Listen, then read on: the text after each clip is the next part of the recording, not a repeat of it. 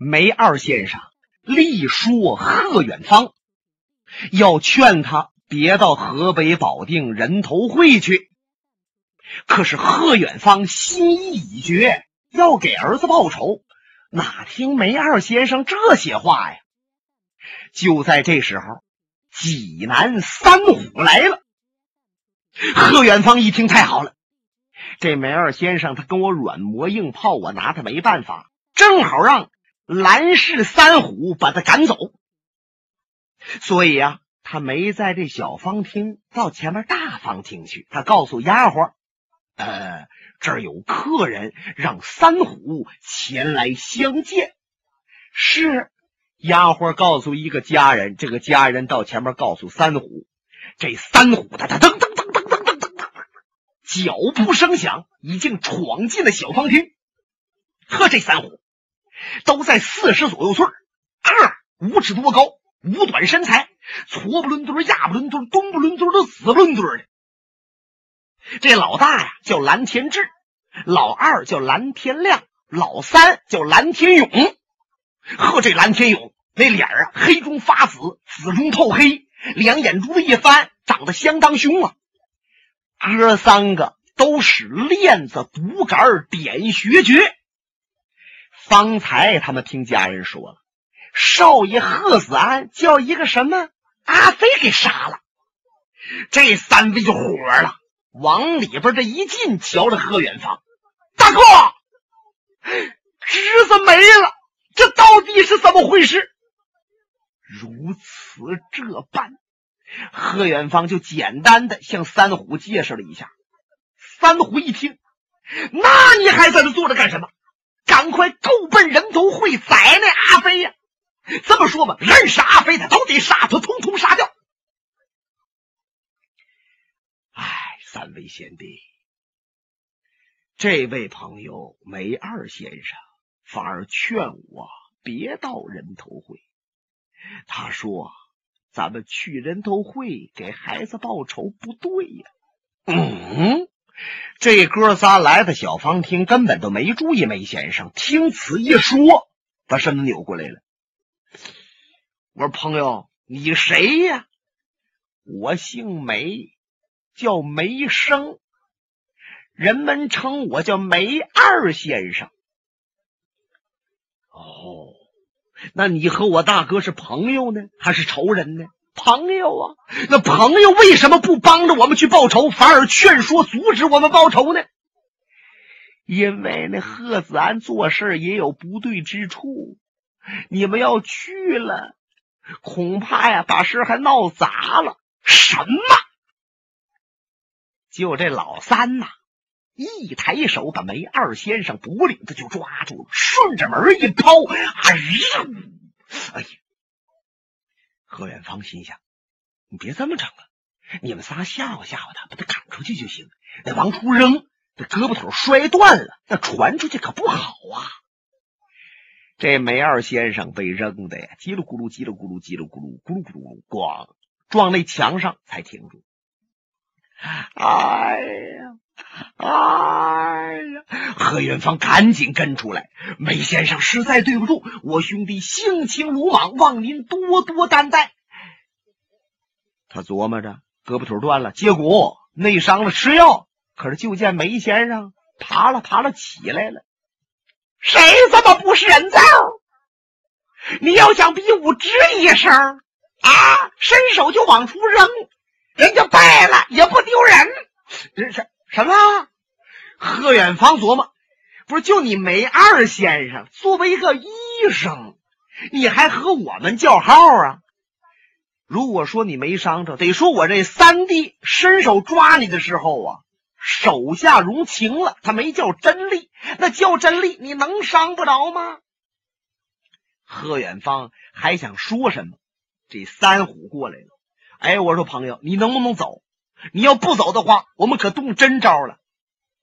那刚才那是假招啊！刚才那要是假招的话，怎么把我扔出这么老远呢？真招，真招就要你命，要不了我命怎么办？要不了你命怎么办？就按你所说，我们哥仨就劝我们大哥不到人头会。你们那是嘴不？是嘴说话得算数啊！古人云：“人言为信，无信不立。”气得这老三呢，劈手又把他抓住了，心想：这回我摔你，我还让你起来！我我这我使劲一扯梅先生的脖领子，梅先生那个脚下就好像铁板钉钢钉，纹丝没动。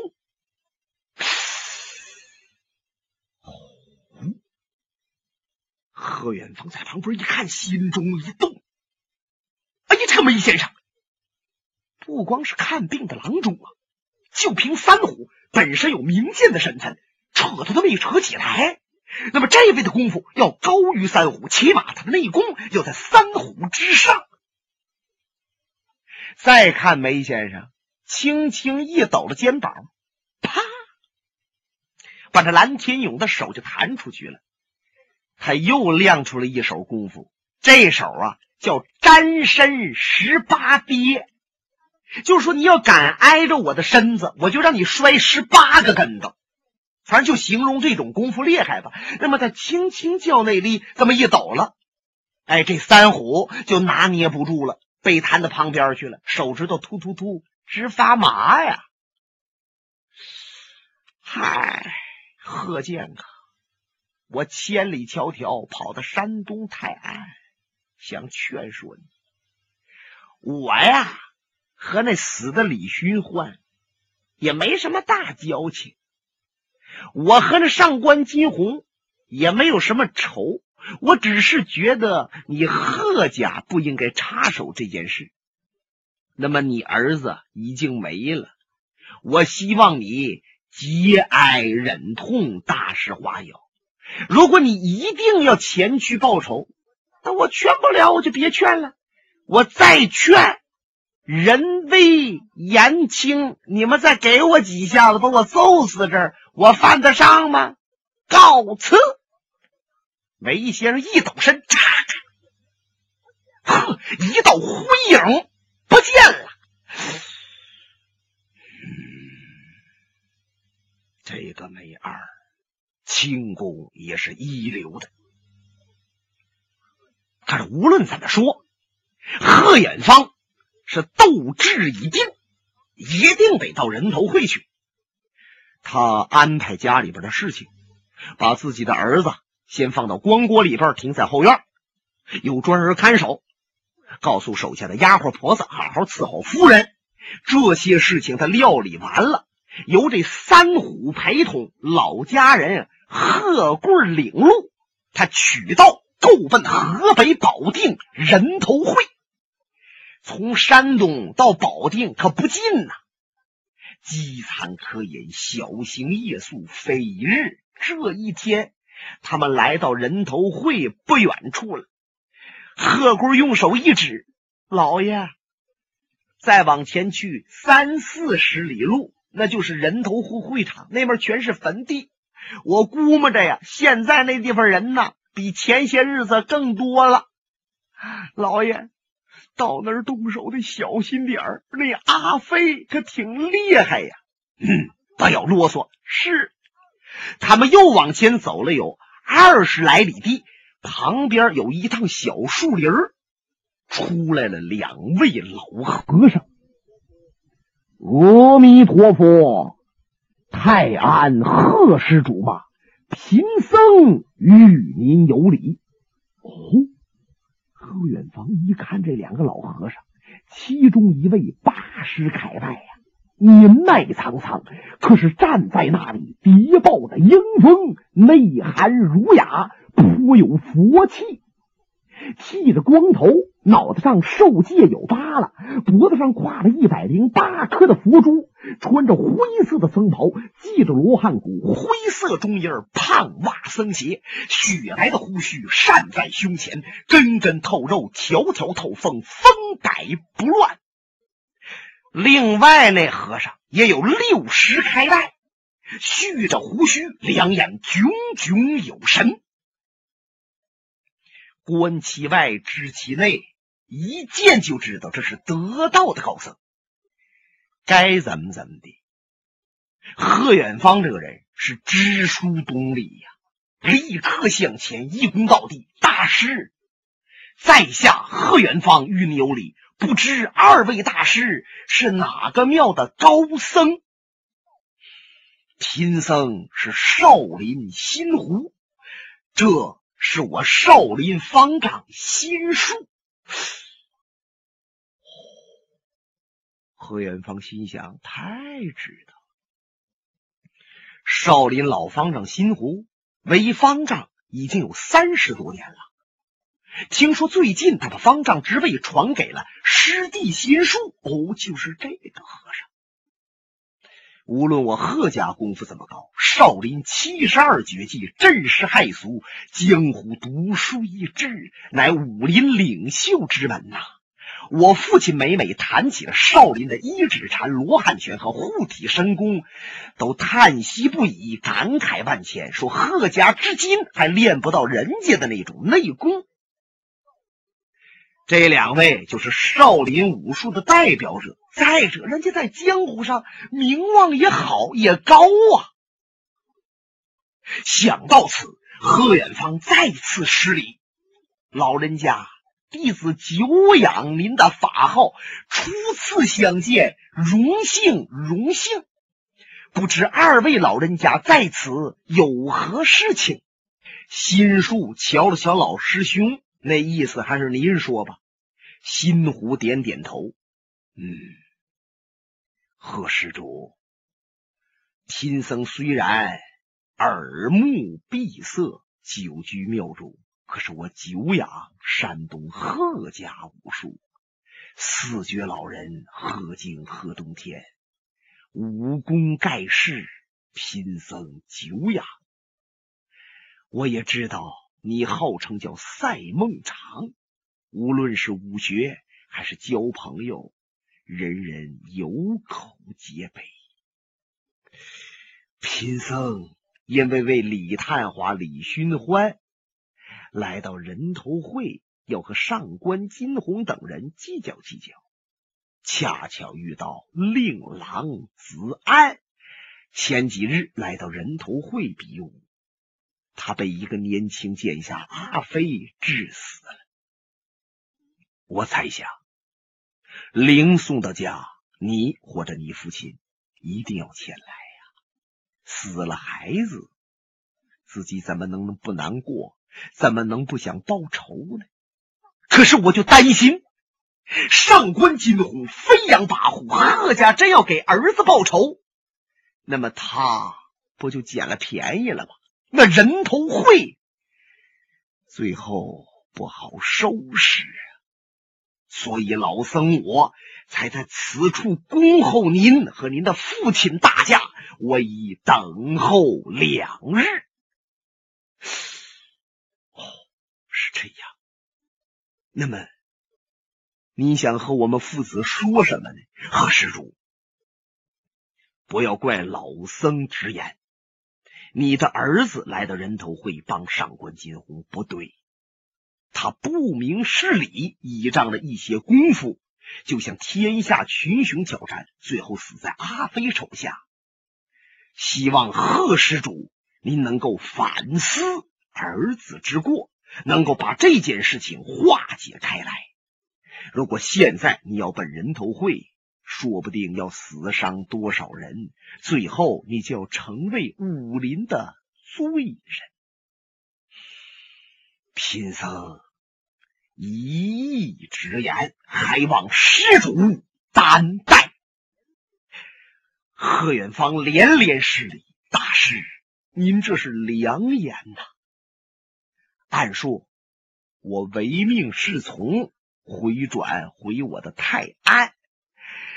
可有一样，我儿子死了，我父亲还不知道这个消息。如果他惊闻噩耗，痛不欲生，有个三长两短的怎么办？我一定要杀死阿飞，才能够使我父亲心中难受的劲儿缓解一下。大师，你想一想。冤冤相报是理所当然。我到人头会杀了阿飞，只是取他性命。杀完他，拿上他的脑袋，我立刻回泰安，又有什么不可呢？我想，我不是来帮上官金鸿忙的，我也不会帮他的忙。施主既然这样说，贫僧也没有什么好说的了，告辞。说着话，新虎双掌合十，施了一礼，转身又奔树林去。新树施完礼，跟在师哥后边，也往里边走。大师。弟子给儿子报完仇后，我就回到家下。万望大师能够到舍下做客。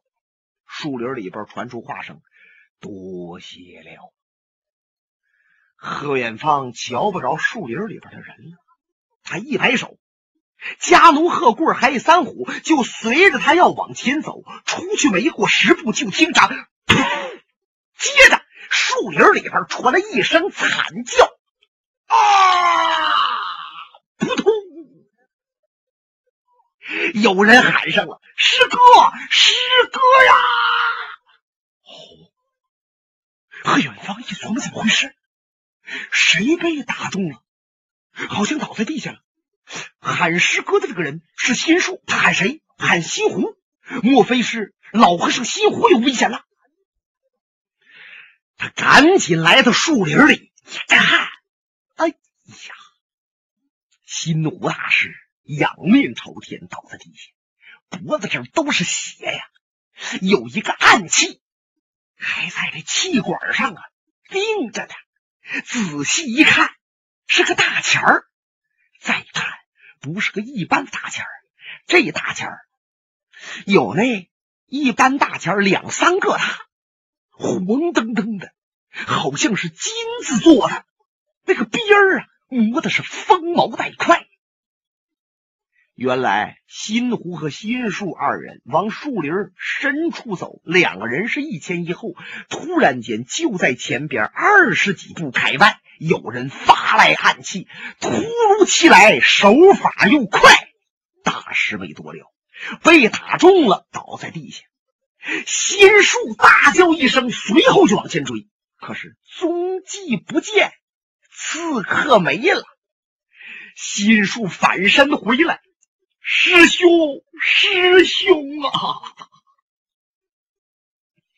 新湖大师已经圆寂了，嗓管、血管、气管三管俱断，救不了。心术匍匐在旁边，痛哭失声。何元芳一看。无论大师他劝我对是不对，他是好心思啊，在人头会赶到这儿来，半路相劝。那么是谁暗算了他？金钱镖，这个镖打的好厉害，也别说新湖大师没躲了，就是打我，我也躲不了。那么打暗器的人也是个一等一的高手。嗯，少林也得罪人了，而且得罪了不得的人物了。一般的人，即使有这样的手法，他也不敢把少林大师给打死，因为和少林作对，那是没有好结果的。看来这个人高深莫测，我也要小心点他看心术一个劲儿跪在旁边哭，他赶紧俯身。心术方丈，暂忍心中悲苦。我想这个刺客并不难查，待查到他后，将其处置，也就为大师报仇了。何施主，如果你要能明白。是我们在此恭候您，而我师兄被别人暗算的。你要能够退一步想一想，别使人头会的事情恶化，使得江湖正直之士被害，我师兄也就没有白死了。这几句话说的何元芳浑身冰凉啊！他怎么回答？没法回答呀。你就大师死了，我也得给我的儿子报仇啊！上官金鸿在人头户会场。现在人头户会场这地方两边力量相差无几，处在相持的阶段。